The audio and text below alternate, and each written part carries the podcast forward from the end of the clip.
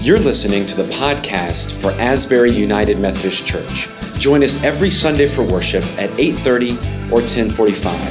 Find out more at asburybossier.org. Good morning. It's good to be with you on the second Sunday of Advent as we uh, meditate on, on hope. Our scripture lesson today comes from Isaiah, the 11th chapter, beginning with the first verse. Uh, it's in your Bible and it hopefully will, will be on the screens. Let us hear the word of the Lord. A shoot shall come out of the stump of Jesse, and a branch shall grow out of his roots. The Spirit of the Lord shall rest on him the Spirit of wisdom and understanding, the Spirit of counsel and might, the Spirit of knowledge and the fear of the Lord his delight shall be in the fear of the Lord. He shall not judge by what his eyes see or decide by what his ears hear, but with righteousness he shall judge the poor and decide with equity for the meek of the earth. He shall strike the earth with the rod of his mouth, and with his breath of his lips he shall kill the wicked. Righteousness shall be the belt around his waist, and faithfulness the belt around his loins. The wolf shall live with the lamb. The leopard shall lie down with the kid. The calf and the lion and the fatling together, and the little child shall lead them. The cow and the bear shall graze, their young shall lie down together, and the lion shall eat straw like the ox. The nursing child shall play over the hole of the asp and the weaned child shall put its hand on the adder's den. They will not hurt or destroy on all my holy mountain. For the earth will be full of the knowledge of the Lord as the waters cover the sea. This is the word of God for the people of God. Thanks be to God. Was that at all the, the I missed the last verse? Well, you saw it. Okay, good. On that day, the root of Jesse shall stand as a signal to the peoples, the nation shall inquire of him, and his dwelling shall be glorious. I'm really focusing on the beginning of the 11th chapter, so we're, we're, we're good. What else today? What else? Yeah, please. please, nothing. You know, it's just that, that time of the, you know, in, in seminary, we're taught when everything goes wrong, that means the Holy Spirit is moving in the room. So we'll just tell ourselves that today. Um, tis the season, you know, we, we we have prepared our children for Christmas. Uh, in years past, we've done this. Uh, we, we, uh, they, we give them something they want, something they need, something to wear, and something to read. And thankfully, uh, since we've been doing this for the last couple of years, they now expect only four presents uh, parents, be warned if you want to adopt this uh, tradition, something you want, something you need, something to wear, something to read, be forewarned that the first year is going to be rough. but, but you, have, you have to live into it. And we, we ask them to do their Christmas lists in these four categories. And, and they use language like, I hope I get a fill in the blank this year for Christmas. And sometimes when we think about hope in this way, I hope I get a 50 inch Vizio, I, I hope I get a Xbox One, I hope. sometimes we think that this hope is an almost hope, but actually I'm not convinced. Over the next four weeks of Advent, we're going to be talking about the difference between an almost Christian and an altogether Christian based on John Wesley's sermon in 1741. And the difference between, and here, here's, my, here's my footnote these are not where one group is in and the other is out, where one group is saved and the other is not. That is not the intention. It is not uh, uh, to, to offer guilt or shame when you realize, uh, oh my gosh, I'm an almost Christian, I'm not there. Think of it this way uh, both the, the almost Christian and the altogether Christian are having a meal together. They are, they are served the same dish, though the almost Christian has a clothespin over his nose. They are both nourished by the meal, though only one of them appreciates and receives the flavor and appreciates the experience of the meal. So it's not that one is not nourished and the other is, it's just the, the other understands the blessing and understands what God is offering. Last week we talked about uh, the difference between an almost peace and an altogether peace, and, and the root of that is, is desire, right? the almost peace is like sending someone a get well soon card. The altogether peace is like sending the get well card, but also praying that they get well. Or in almost peace, we were on the heels of Thanksgiving. So an almost peace is just a lack of conflict. You sit over there, you sit over there, and let's just have turkey. Altogether peace is the desire, the desire for reconciliation and harmony and becoming one. Hope, on the other hand, hope is a bit tricky. It needs more than just desire to move into an altogether kind of place. Need, hope, is, hope is tricky, not only because it's only mentioned once in the Gospels. Did you know this? We talked about this uh, many moons ago when we were talking about the marks of hope. The word that is translated as hope is only mentioned once in the Gospels and in uh, a peculiar context. Do not lend money in the hope of getting it back. Luke chapter 6. That's the only mention of the word that is translated hope. But it's also tricky because hope is a bit of a paradox. Hope is both passive and active at the same time. And this is quite beautiful. On the one hand, hope is quite passive. For example, this week uh, I, I, I, asked the Facebook hive mind uh, to complete the sentence I am hoping for fill in the blank this holiday season. I'm hoping for blank this holiday season. And I do, I, I use holiday for the holy days of Advent and Christmas. That's okay to use the word holiday, right? I am hoping for, and did you know what the number one response was? I am hoping for peace was the number one response. And at first blush, I thought, no, but we did peace last week. That doesn't help me at all prepare for this sermon. But I find it fascinating that hope, in particular, gets out of the way. Hope can be the catalyst to light the other candles. I am hoping for peace. I am hoping for love. I am hoping for joy. You can't be piecing for joy. You see what I'm saying? Hope gets out of the way and in, some senses is passive to allow the other candles to shine. Hope is like light in this sense. The whole point of light is to illuminate everything but itself. If that were not the case, in other words, you take a flashlight or a torch, it's a British word for, okay. Uh, you take a flashlight and you use the flashlight to illuminate everything but the flashlight. What happens if you stare at the flashlight itself? You actually become blind. The point of light, light is very passive in the sense, the point of light is to illuminate everything but itself, and hope does the same thing. We see this kind of hope in the birth narrative of Jesus. The angel appears in the sky and says, Do not be afraid, for see, I am bringing you good news of great joy for all the people. To you is born this day in the city of David a Savior who is the Messiah, the Lord. And then the angel is surrounded by a multitude of angels singing praises to God. Glory to God in the highest heaven and on earth, peace among those whom he favors. But then, but then the angels leave. The angels get out of the way.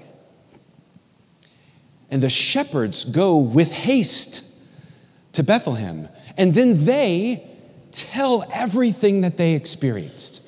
They then tell their story. The angel could have gone to the manger to celebrate. The angels could have gone to the palace. The angels could have gone to every city and hamlet in the entire region, but they didn't. They announced it to the shepherds and then they got out of the way.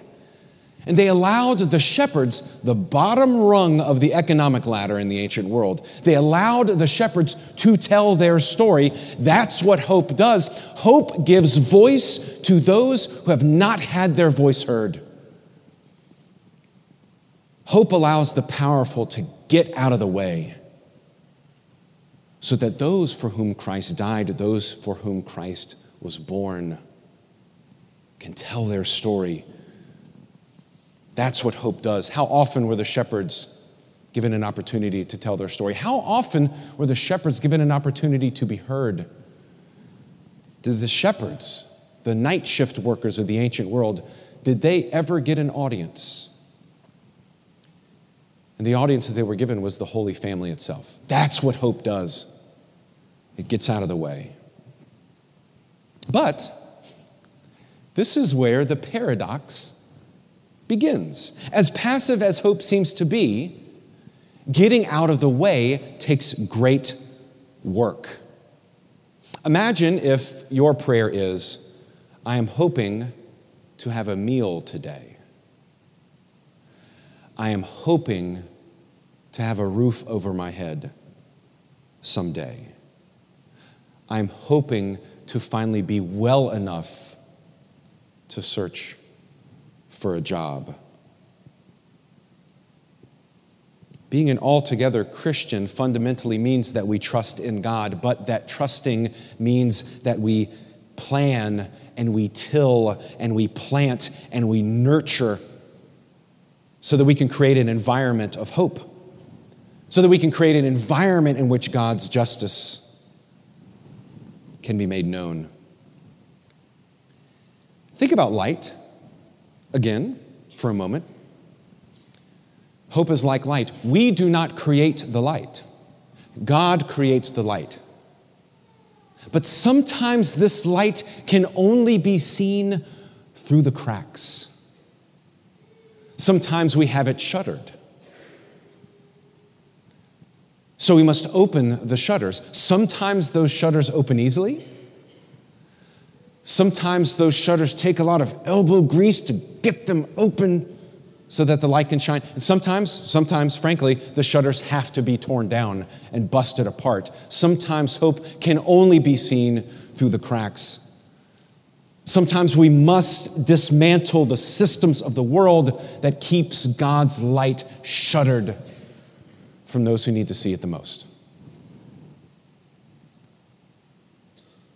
When passivity, getting out of the way, and this activity, of being angels. Do you recognize this when the angels announced to the shepherds? Angel means messenger of God. So when the angels announced to the shepherds, and then the shepherds announced to the family, the angels gave birth to angels. The shepherds then became angels. Hope gives birth to hope. Angels gave birth to angels. When we go out into the world and tear down the shutters that are blocking out God's light, we too become messengers of God and stewards of hope. When passivity, getting out of the way, and activity come together, hope is fulfilled. Hear these words from the prophet Ezekiel. The hand of the Lord came upon me, and he brought me out by the Spirit of the Lord and set me down in the middle of a valley. And it was full of bones. He led me all around them, and there were, there were many lying in the valley, and they were very dry. He said to me, Mortal, can these bones live? I answered, O Lord God, you know. Then he said to me, Prophesy to these bones and say to them, O dry bones, hear the word of the Lord. Thus says the Lord God to these bones, I will cause breath to enter you, and you shall live. I will lay sinews on you, and will cause flesh to come upon you, cover you with skin, and put breath in you, and you shall live, and you shall know that I am the Lord. So I prophesied as I had been command, commanded and as I prophesied, suddenly there was a noise, a rattling, and the bones came together, bone to bone.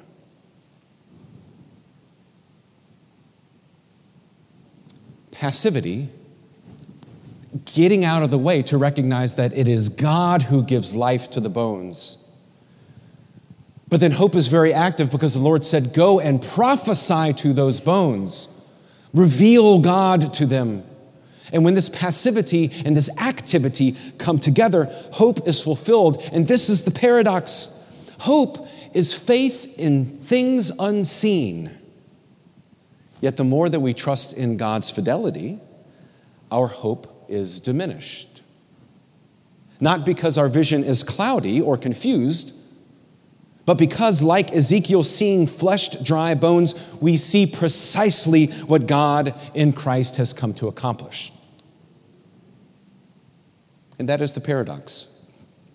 We hope that one day we no longer need hope because we will see the justice that is rolling down like waters, and we will see the righteousness that will be like an ever flowing stream. Hope is eschatological. And now you can win Jeopardy. Eschatological means the end of time. Hope always shifts us and points us into the future. But with God, with God, this hope is certain. And maybe you missed it, but do you hear how certain Isaiah is at the beginning of the chapter? A shoot shall come from the stump of Jesse. A branch shall go out of its roots. The Spirit of the Lord shall be upon him. Righteousness shall be the belt around his waist. The wolf shall live with the lamb, and the little child shall lead them. Those bones, those dry, dead bones of humanity, shall live. They will have flesh upon them and that flesh that surrounds the dry bones of our humanity is Christ Himself. And altogether, hope sometimes gets out of the way and illuminates the other candles. It gives up its own authority so that the voice of the other is heard. It also propels us into breaking apart the sin and systems that shutter God's light. And altogether, hope is fulfilled when God's vision becomes our action within the world. May this be our job to offer hope. In the name of the Father, and of the Son, and of the Holy Spirit. Amen. Let us pray. Gracious and sovereign Lord, you who can take dry bones and offer them life, you who calls us to sit with one another, you who calls the powerful to get out of the way, you who calls us to be stewards of hope for those who consider themselves to be shepherds, may we give birth to angels. May we be great ushers of your hope, so that Christ, this light of the world, both humble and the one with all power and authority, shall be revered and worshiped and accepted and praised. We pray this in the name of Jesus Christ, who lives and reigns with you in the Holy Spirit, one God, now and forever. Amen.